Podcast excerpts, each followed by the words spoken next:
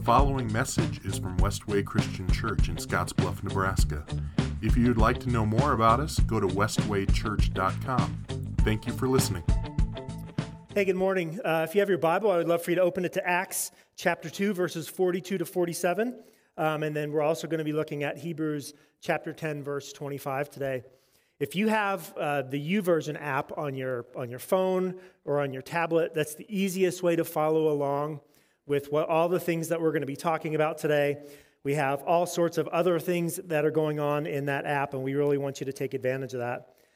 So, every once in a while here at Westway, the, the pastors and elders kind of become aware of something uh, that's going on, and we have to try and figure out, like, how do we talk about these things? What's the best way to talk about kind of what we're seeing, what we're feeling within our body, uh, what we're experiencing?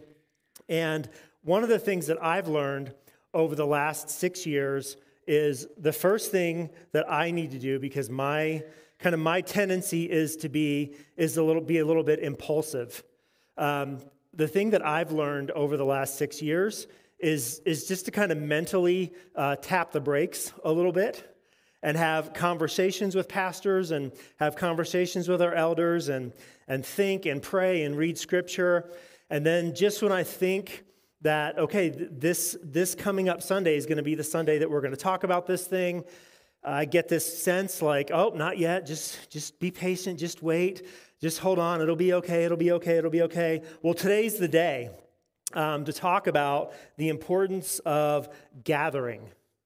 And this message, even though we do this every January, this particular message has been, um, been in development for about six months, um, if you really want to know.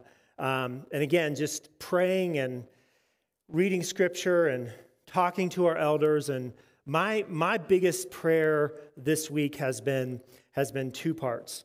Uh, number one, asking God uh, to give me the right words.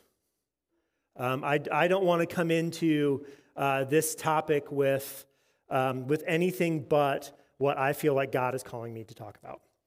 And the other thing that I've been praying about this week in particular has been for you. I've been praying that God, God would open your ears, that God would open the ears of our body, would open our eyes to like see and hear what God has for us when we talk about the importance of gathering.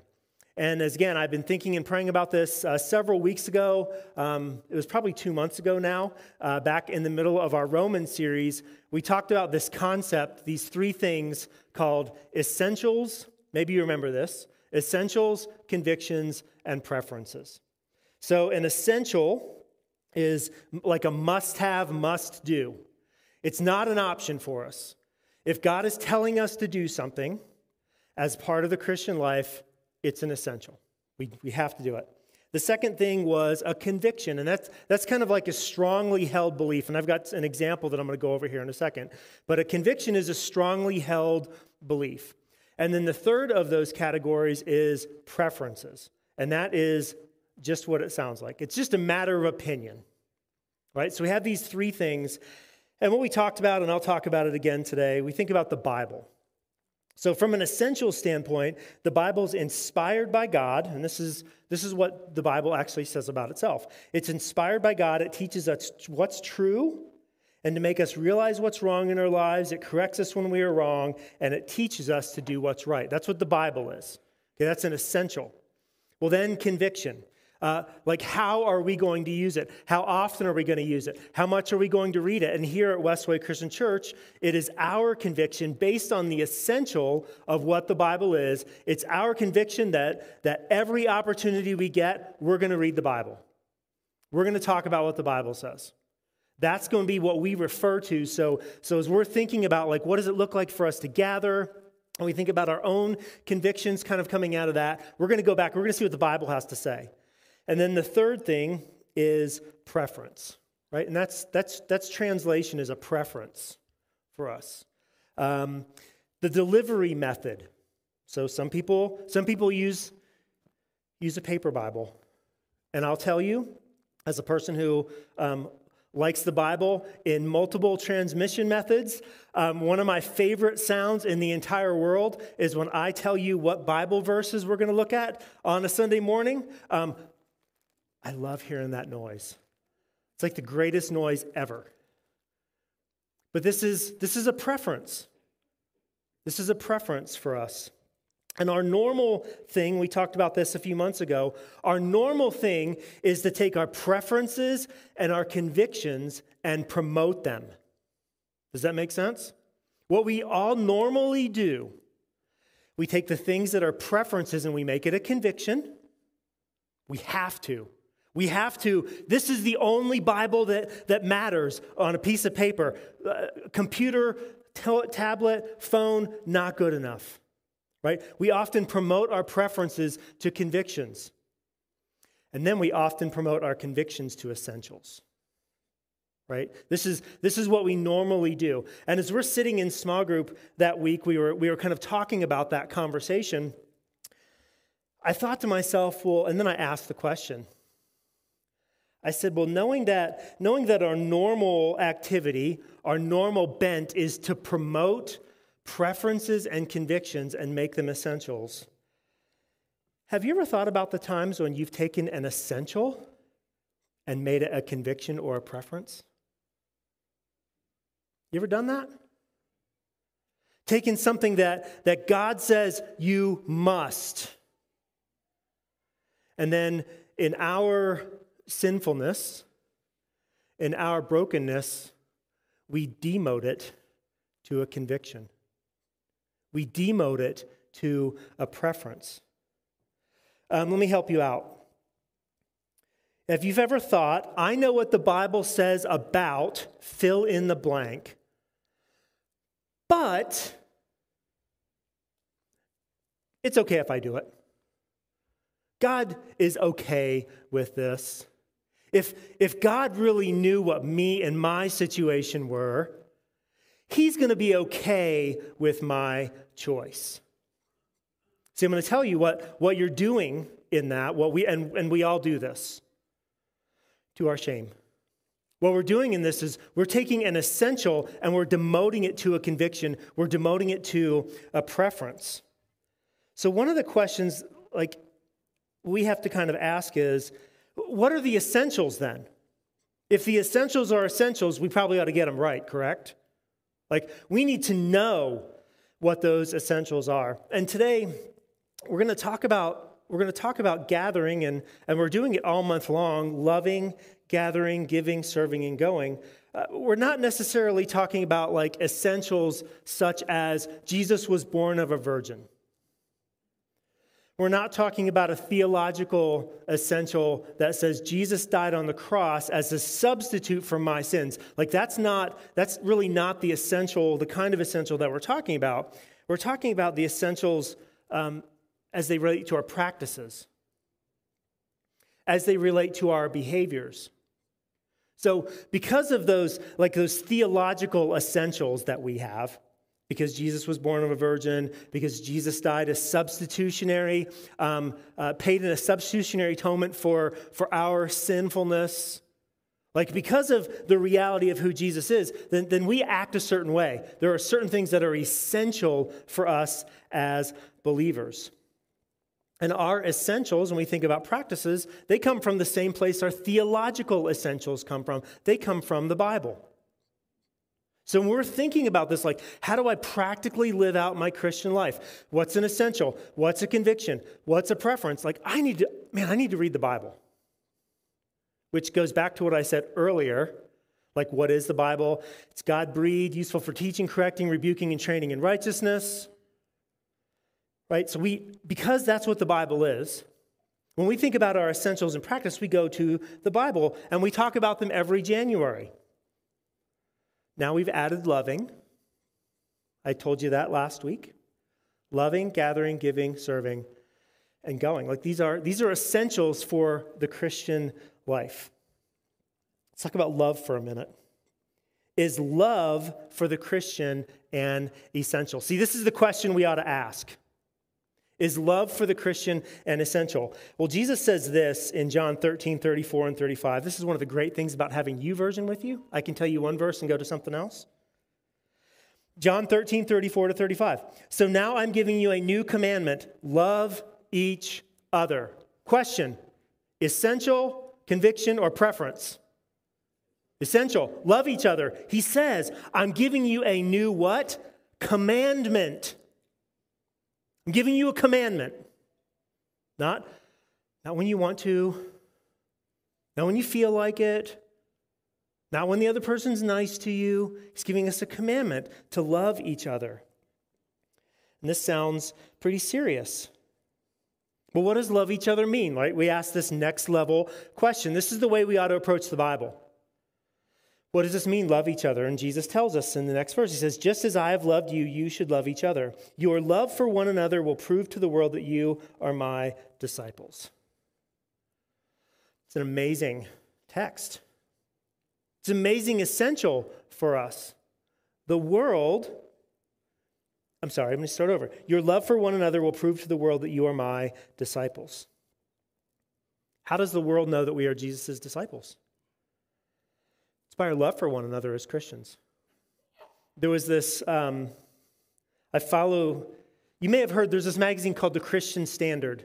We have several of them out in the lobby. I think it's out quarterly at this point, and it's, a, it's just a magazine for Christian churches and churches of Christ. And like everyone else, they have a Facebook page. Um, and this past week, the, the Christian Standard posted an article about a church changing its name. I don't, remember. It was something, something Christian church, and now they changed their name to something like the Journey Church or, or something like that. And I have been around Christian church and Church of Christ circles long enough that when I scrolled through the comments, it was predictable. There were people who were like, well, basically, how is Jesus going to recognize his church unless the word Christian is in it? Like, that's the sentiment. Number one, Jesus knows who his church is. Okay? Doesn't need to be a sign on the building. But all these people like start asking this question, and I'm like, well, what does Jesus say? He said, Your love for one another will prove to the world that you are my disciples. Not by the name of on a building. I'm not saying it's unimportant. I'm not saying it doesn't matter. I'm not saying it's not helpful when we're looking for a church to be a part of. I'm just saying, as, as Christians, like, that probably ought not to be reason one, or, or, yeah, reason one why you pick a church, because of the name on the wall. Churches can put whatever they want to on their building. Doesn't mean they're Christians, because what Jesus says is, your love for one another will prove that you're my disciples.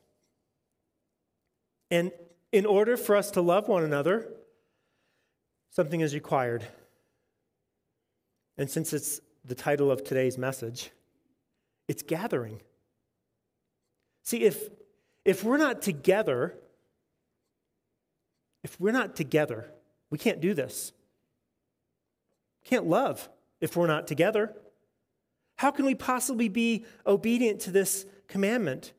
Commandment. How can we possibly be obedient to it if we're not together?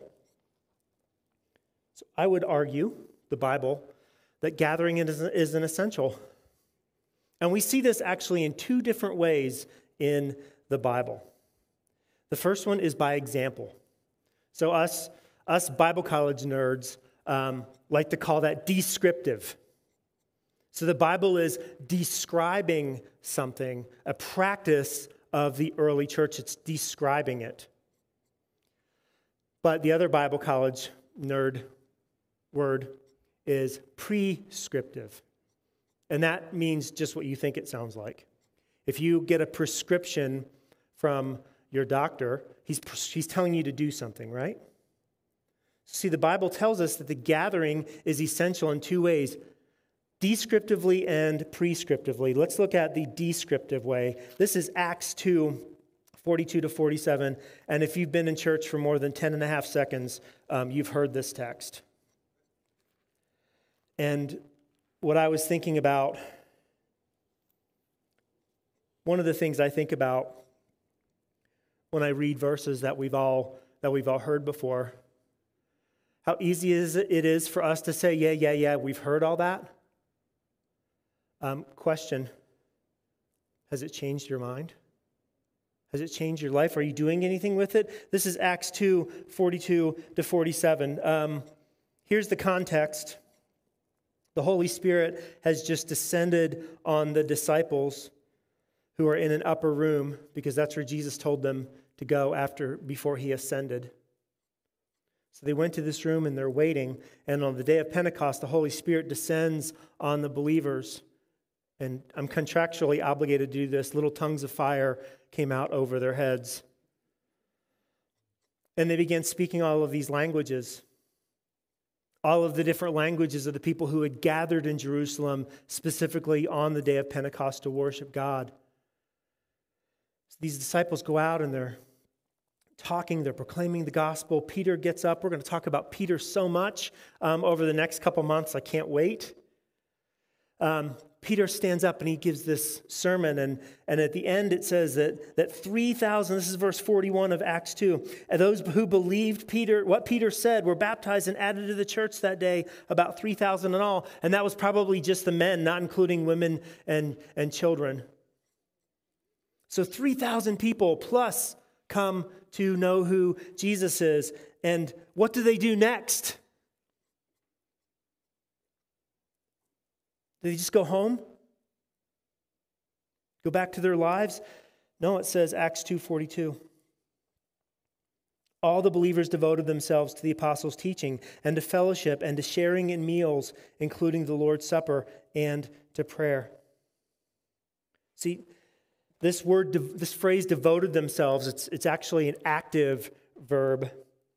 What it means is they were devoting themselves. It was a continual action. They weren't saved, they weren't baptized, and then one time they all kind of gathered together in wherever all the places they gathered, and then they all just went home. No, they continued in this. They were devoting themselves in a continual action to something, actually, for somethings. The first is the apostles' teaching. This was an instruction, so this, this means they were being taught something. When the early church, those 3,000 plus the 120 plus however many women and children were saved in the midst of that, when they got together, they were devoting themselves actively to the apostles' teaching. They were devoting themselves actively to fellowship. The Greek word there is koinonia, and it's partnership and participation. Participation. It was not doing what, like, you may not know this about me, um, and my wife will debate me. She's going to tell me I'm wrong later today. I'm kind of an introvert. I am. I honestly am kind of an introvert. Um, like, when there's lots of things going on, I kind of like being against the wall and just kind of watching. Right? This is not this is not what participation is. Participation is not just kind of watching everything happen, but participating, being a partner in it, doing something. They were devoted that. They were devoted to the breaking of bread. They ate meals together. They ate meals together. This is who the church was. They were saved. They were baptized. They got together for the apostles' teaching. They got together for fellowship and they ate meals together. They prayed. The Greek word there means something amazing. It means prayed. They prayed. They prayed together. What happened? Like, what was the fruit of that? Well, the Bible tells us. A deep sense of awe came over them all, and the apostles performed many miraculous signs and wonders. And all the believers met together in one place and shared everything they had. They sold their property and possessions and shared the money with those in need. They worshiped together at the temple each day, met in homes for the Lord's Supper, and shared their meals with great joy and generosity, all the while praising God and enjoying the goodwill of all the people. And each day the Lord added to their fellowship those who were being saved. So this is telling us something. This is, this is describing for us the practices of the early church. Notice it really doesn't tell us how they did those things, See, that would be prescriptive. Just tells us that they did. And when they did, something amazing happened. And it's not so amazing because when the Holy Spirit shows up, when people are being obedient to God, like great things happen. So what we're seeing is, is the fruit of this. There was transformation. People, people are transformed. That's what we're reading about here. People grow. People are sanctified. That means becoming holy. See, when, when the church gathered, something incredible happened. The people were changed. And they lived out this changed life to other people. And it says, and each day the Lord added to their fellowship those who were being saved. That means when they demonstrated the fact that they were changed, other people were changed by them too. And we're going to talk more about this in a few weeks. The early church's evangelism plan was to just go be Christians. Just be Christians. Live your lives as though you have been changed. Live your lives as though you have the Holy Spirit dwelling within inside of you. And, and here's what's going to happen according to this like, people are going to notice if you're living a changed life. But it's not just it's not just descriptive, it's prescriptive. And this is, this is Hebrews chapter 10. Joe started at 24. Let us think of ways to motivate one another to acts of love and good works. And let us not neglect our meeting together as some people do, but encourage one another, especially now as the day of his return is drawing near. Now, I don't know about you, that sounds an awful lot like a command, doesn't it? Let us not neglect our meeting together. And I know what some of you are thinking because you have heard me say for almost six years the Bible is written for us and not to us. So, how do we know? Is this command for us? Is it not for us?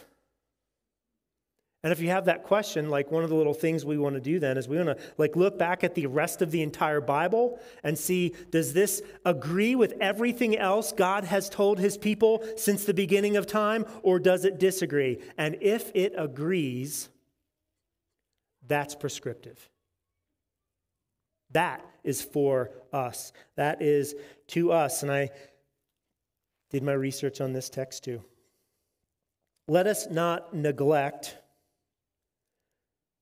that word is meaning don't abandon, don't leave behind, don't forsake. Ann and I have been, you're probably more sanctified than Ann and I are. Um, Ann and I have been watching this show called 1883. And it's about the move west. And the episode, one of the episodes that we watched a few nights ago, is this group of people who are wagon training all the way out to Oregon. They got to a river. And um, Sam Elliott, in, did you know that dude's 78 years old, by the way? Sam Elliott, in his 78 year old, still pretty awesome cowboy voice, is going through all the wagons and he's seeing all the stuff that all these people have with them that they're trying to bring west. And he's telling them that if you try to cross the river, and I'm going to say this much nicer than he did, if you try to cross the river with all that stuff, you're going to drown. You're going to die. So there's this amazing scene where they put all the stuff out of their wagons, and it's just this big field of all of this abandoned stuff. So that's what that's what the writer of Hebrews is saying. Don't neglect the meeting, don't leave all this behind. The context our meeting together is our own. Don't abandon your own people. See, you are you're followers of God. Don't abandon your people as some people do, as is the habit. So the, the Greek kind of combination there is the ethos or the custom or the manner. Like some people were in the habit at this point in history of not meeting together. It's their habit, it's their ethos. But instead, encourage, beseech one another greatly. That's kind of what I'm all torn up about inside today, as I've been praying about, because what I want to do is I want to exhort you, I want to beseech you greatly. I don't want to drive you to being furious. I don't want you to drive to anger. But for six months, I've been praying about how I'm going to beseech you today. I'm, I'm here for it. And then he says this because the day of Christ's return is drawing near. You know what he doesn't say? Don't give up meeting together because we got to keep attendance up. Don't give up meeting together because we're in this competition with the church across town and we have to make sure we have more people than they do. He says, Don't give up meeting together. You need to encourage one another because the day of Christ's return is coming near. See, there's an end game to this. We, we talked about that a few years ago when we read through the book of Revelation together. This, this book has an end. And it's kind of a spoiler, but we know how it ends.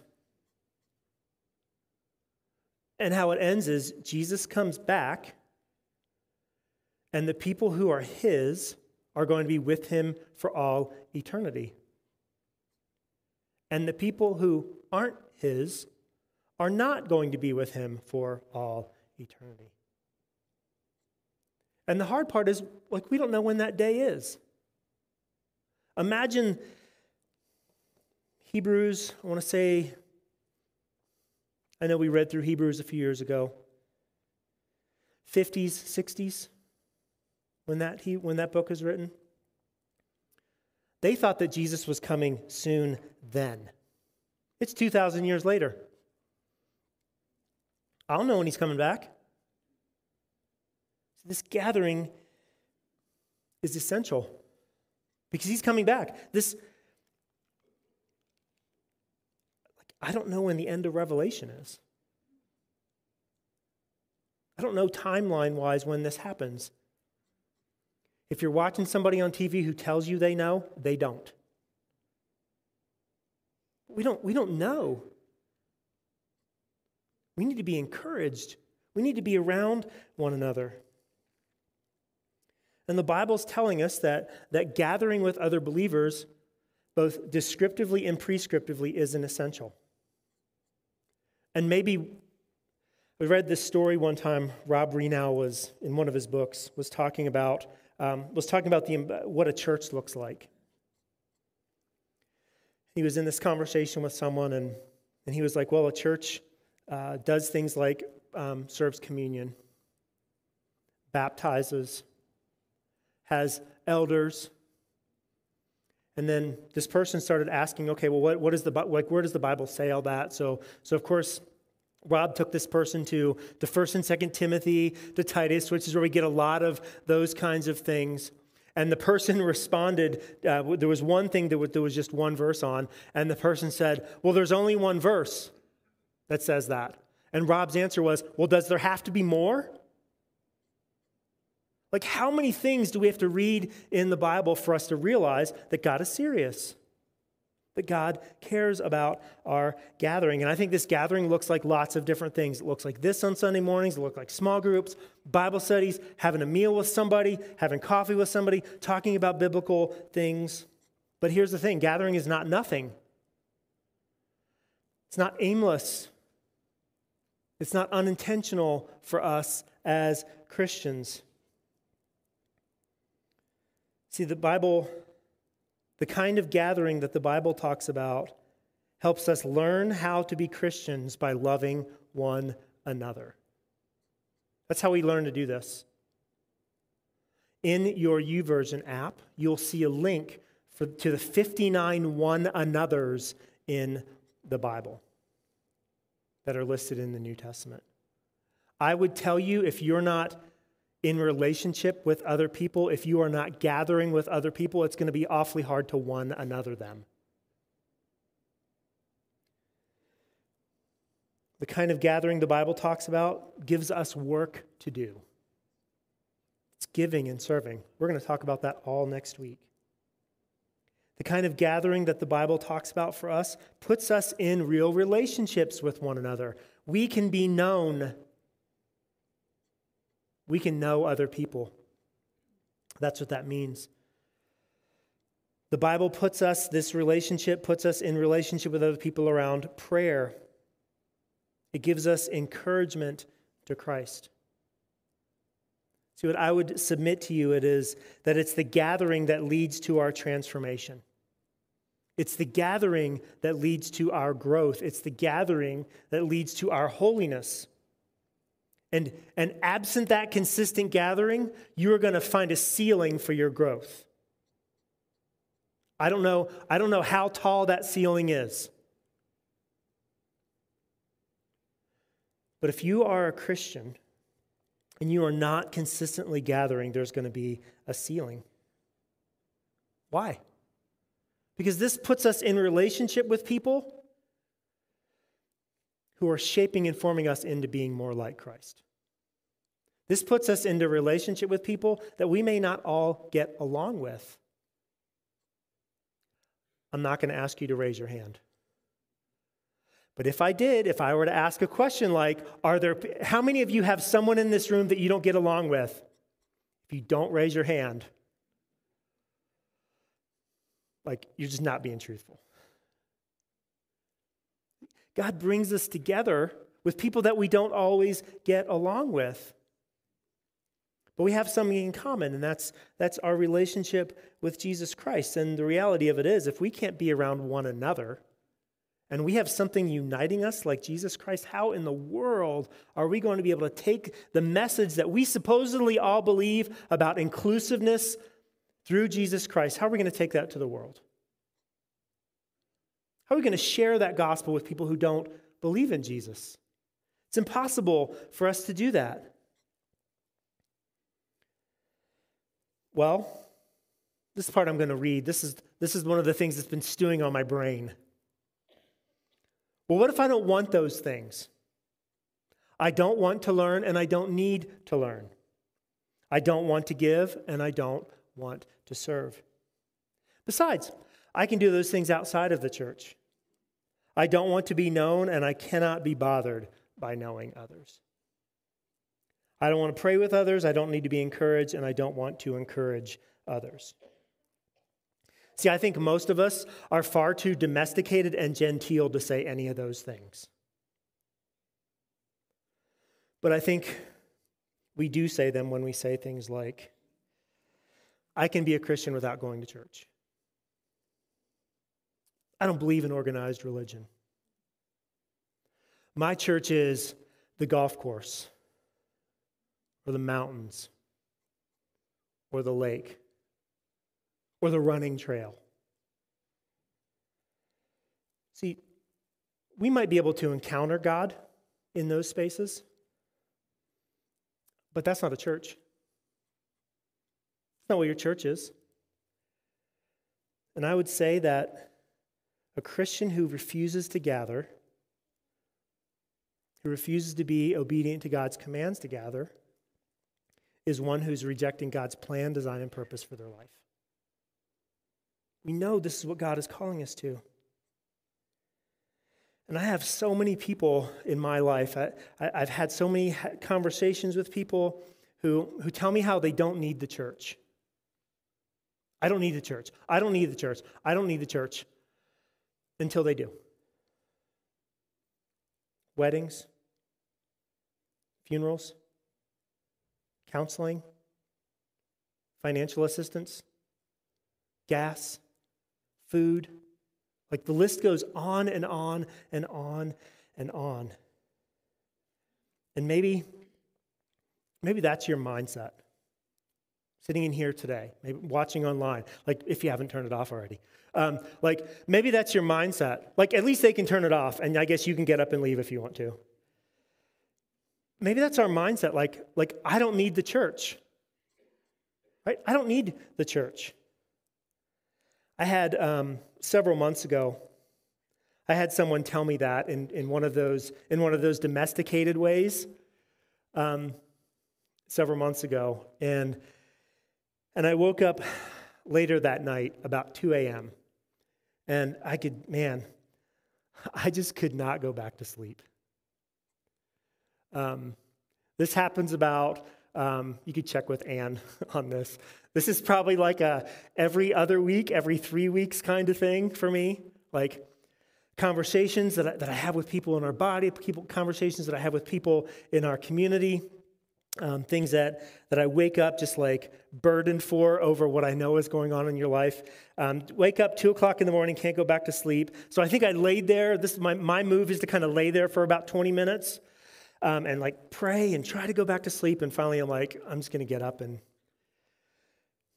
have coffee. And as I did that and thought about um, that, that mindset, this is kind of what I came to. And this is, this is what I want to encourage you in. This is what I want to exhort you in. This is what I want to beseech you in. Um, the church needs you. What if it's not about you not needing the church? The church needs you. And as I reflected that night and I've, I've calmed this down, this is why I wait months to talk about certain things. This is me tempered, you should know. I think when you say, when we say, I don't need the gathering, I don't need the church, what we're doing is we are exhibiting the epitome of selfishness and self centeredness. This is me toned down. When we say that, as Christians, I don't need the body of Christ. What we're doing is we're demonstrating how selfish and self centered we really are as people. And the church needs you. The church needs your gifts and your talents and your skills. It needs your time. It needs your treasure. It needs your efforts. It needs your energy. It needs your, your presence. It needs your wisdom. It needs your experience and it needs your love. See, because there are people in this body that have had experiences that are different than mine. Some of those people have had experiences that are similar to yours. And when we refuse to participate, what we're doing is we are removing a, a, discipleship method out of that person's life. We are not participating in the discipleship of others. And in fact, when we say that we don't need the church, um, what we're doing is we're demonstrating the exact opposite. We're indicating that we know very little about God. We're indicating that we know very little about the way that God works. You're indicating just how much you need the church, in fact. Romans 9:20 says this. So go back to 819. Well, then you might say, why does God blame people for not responding? Haven't they simply done what he makes them do? No, don't say that. Who are you, a mere human being, to argue with God? Here's the next part. Should the thing that was created say to the one who created it, Why have you made me like this? See, when you say, I don't need the church, uh, what you're saying is, God has made me for a way that I don't care about, I'm uninterested in. Romans 12, 6. Some of these are going to come up next week. In His grace, God has given us different gifts for doing certain things well. So each one of us has a gift. 1 Corinthians 12, 7. A spiritual gift is given to each one of us, to each of us, so that we can help each other. There's no asterisk there. There's nothing that says, see bottom of the page, and when you get to the bottom of it, it says, this doesn't mean you. Again, this is me tempered. This is me six months thinking about this. This is more of what I'm going to read. You need to be in real relationship with people who will give you advice and accountability, not compliments. This happens when we are truly known, when we eat together, when we serve each other. We need to spend time connecting with others and God through prayer. One of the things, and you've probably noticed this over the last year that we've been doing, is we've been keeping attendance. We've been tracking who's, who's in small group, who comes on at 1015. That's why we kind of try and catch you at the door. Team trains Wednesday nights. Um, if you're here, um, we, we just want to know who's in the building. There are lots of things that we want to make sure that we're on top of as a church. And we're noticing a few things. One of them is that when we have someone come up and talk to us as pastors or elders and, and they tell us how, how they are growing in their relationship with God, how they're growing in their transformation, how they're growing in their holiness, those people are typically those who consistently gather, whether it's Sunday morning in small groups or serving, Cons- typically. And that's really not that big of a surprise, is it? One of the things that John talked about last week when he was, when he was speaking, he talked about the only muscles that grow are the ones we work. If you don't use a foreign language, you'll forget it. And if you do the things a disciple does, you'll grow in your discipleship. Common sense, the way that works. And one of the things that we've discovered, and this was the six month ago point of when the trajectory and the die of today's message was cast, one of the things that we learned about six months ago um, is pretty disturbing. The average person at Westway on Sunday morning is here less than two times a month. The average person who comes to Westway on a Sunday morning is here less than two times a month. And as we've been thinking about this and, and reflecting on it, it's really disturbing. Some of those months, as we've gone back and looked at last year, some of the months, um, 60%, 60% of people, if we asked, is Westway your home church? You would say yes, are here less than twice a month. We frequently have 400 plus different people in any given month. So if we were to look at everyone who came in every single month last year, it would be more than 400 individuals. And our attendance is less than half that. And one of the things that we've had to we've had to realize in the midst of all of this is what that means is on any given Sunday, me, whoever is speaking up here, is talking to half our church body. In fact, probably less than half of our church body. That, that causes some challenges for us. Because one of the things that we say frequently when we gather together on Sunday morning, and whoever's speaking says it, I think I've done it about four times, says, Remember last week when John said this? You know what that means? It means half of the people who are here have no idea what I'm talking about. When we go through a book like Romans, when we go through 1st and 2nd Peter here, those are eight weeks, that's an eight week series. If you're here two times, you're going to catch two out of eight weeks. I just, how are you being discipled? How are you learning and growing in your relationship with God? And if all you hear today is, we want butts in the seats, man, you are missing out. This is about your discipleship. This is about your relationship with God. This is about your encouragement because Jesus is coming back. We need you and you need the church. I shared this, talked about this book a few weeks ago, months ago, when we were going through Romans. See? There it is. This book's called When in Romans, and Beverly Gaventa has this great quote. She says, The church is God's. It belongs to God as the one who both called it into being, called us to faith, and sustains it. It is not a voluntary association composed of those who have decided to affiliate with others for self improvement or like belief or fellowship or even service, but a gathering of those called to be holy. I want to unpack that just for a second.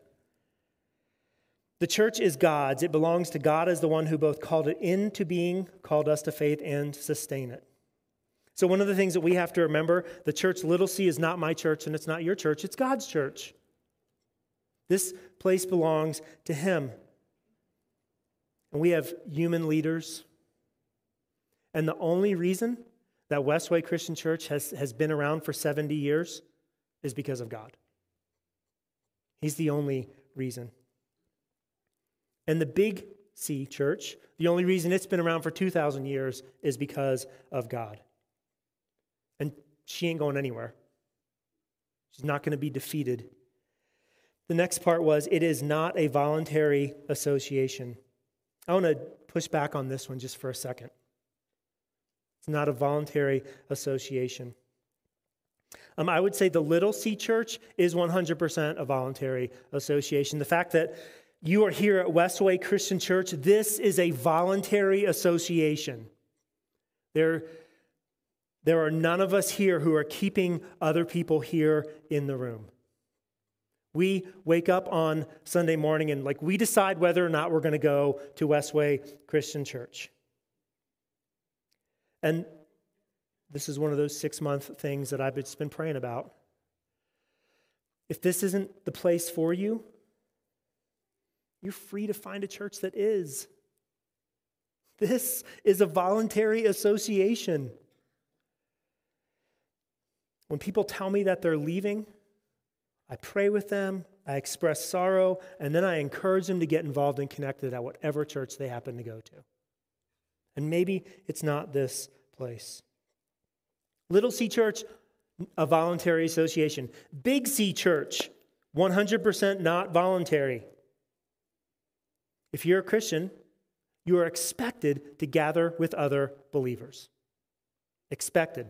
It's an essential, it's part of the deal. And when we don't, we are demoting an essential to at best a conviction, at worst a preference. I'm going to read part of this quote again. It is not a voluntary association composed of those who have decided to affiliate with others for self improvement or like belief or fellowship or even service, but a gathering of those called to be holy. See, we're not all affiliating together because we're a morality club. We're not all affiliating with one another because we like or we dislike a certain translation of the Bible.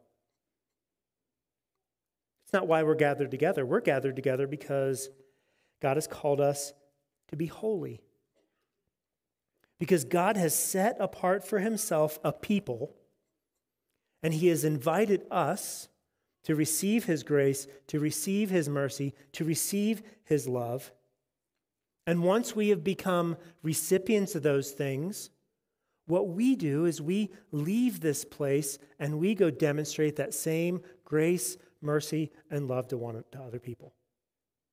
That's why we're here. Because we want them to find the same salvation that we have. And my hope and my prayer for you today, as I think about, like, as I say it, the who cares question, my hope and my prayer for you today is that you will, you will be motivated to be a part of the gathering. That you will understand what your call is, that you will understand what your role is as a follower of Christ, that you will understand how much we need you. You will understand how much the church needs you. Because if you leave, like, if you leave Westway and you go to another church, they're going to want you to be involved too. I have friends who are pastors in our community. They're facing what I told you statistically, every church in the United States is facing this. Every single one. And the fix is for us to understand who God is calling us to be as people and be involved and engaged. That's what fixes it. That's the resolve for us. And my prayer for you is that you will, you will desire, you'll see what God is doing, and you'll desire to be a part of it because he's coming back. He knows who his people are, he knows who his people aren't. He's coming back for us. Let's pray.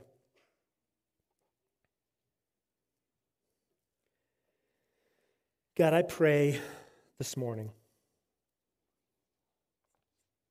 beyond any other thing. That you would help us to be committed to the body of Christ that you have placed us into. And if that's here at Westway Christian Church, awesome. If that's another body, God, awesome. We just want to be obedient to you. I pray that we would see what your call is on our lives to participate in your work. And it's in your son's name I pray. Amen.